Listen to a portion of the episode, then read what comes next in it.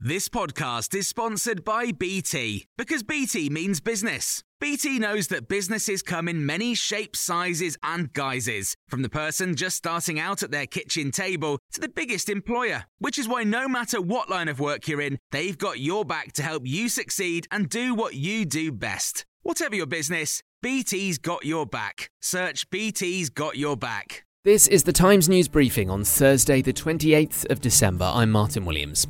A major incident's been declared after a number of properties in Greater Manchester were damaged by a tornado. People who live in affected properties in Stalybridge are being advised to stay away from them until they've been assessed by a structural engineer.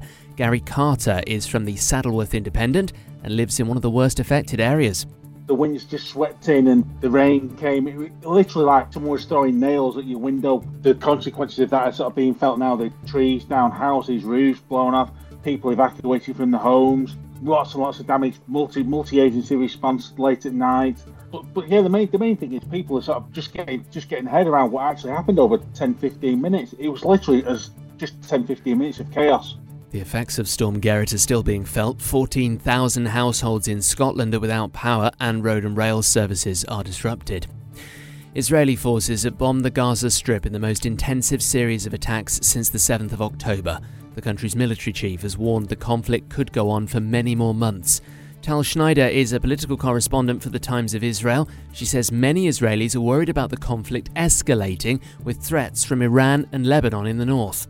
Israel is right now containing the situation because they are so busy at the, at the southern part. They don't want to open another heavy front. But obviously, the threat from the northern part is it's actually heavier than the threat from the southern part because they have more missiles and more, uh, you know, precise missiles all over Israel. So yeah, there is a huge, huge concern with that.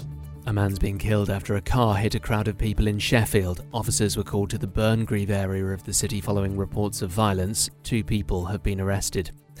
Labour says it'll create thousands of new nursery places for the under fives by finding new nurseries in primary schools. It's part of an offer for working parents ahead of the next election. Oliver Wright is policy editor at The Times despite the government offering all these free hours of childcare to working parents, they say there aren't actually enough places in the system at the moment to fulfill that offer. And they say this is a real problem. They believe that there is space in primary schools to address some of the shortages in places.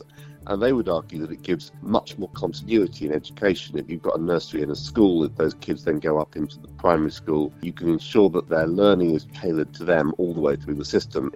A new vaccine to protect babies against a common virus reduced hospital admissions by more than 80% in a clinical trial.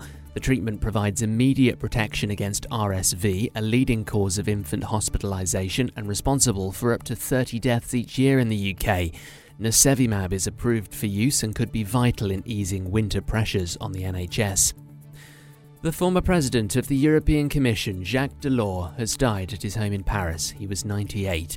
Delors' EU presidency saw the building of the border free single market paved the way to the common currency and the expansion of the European Union from 10 to 15 countries. David Davis is a former Brexit secretary and Europe minister. He was dominated by the century of wars with Germany, and he was driven to to stop that. And that meant for him European Union, which meant the single market. Incidentally, he was an ally of Thatcher's in the early days on the single market. The Schengen, which is the, the free movement of people, the euro, all of those things were carried to the extreme as they were, drove the, the notion of Brexit. And scientists say they found a new way to tell if distant worlds have liquid water on their surface. The presence of water could be a sign the planet can support life. Researchers do it by comparing CO2 levels with those detected on nearby worlds. Those are your news stories, plenty more on those stories on Times Radio.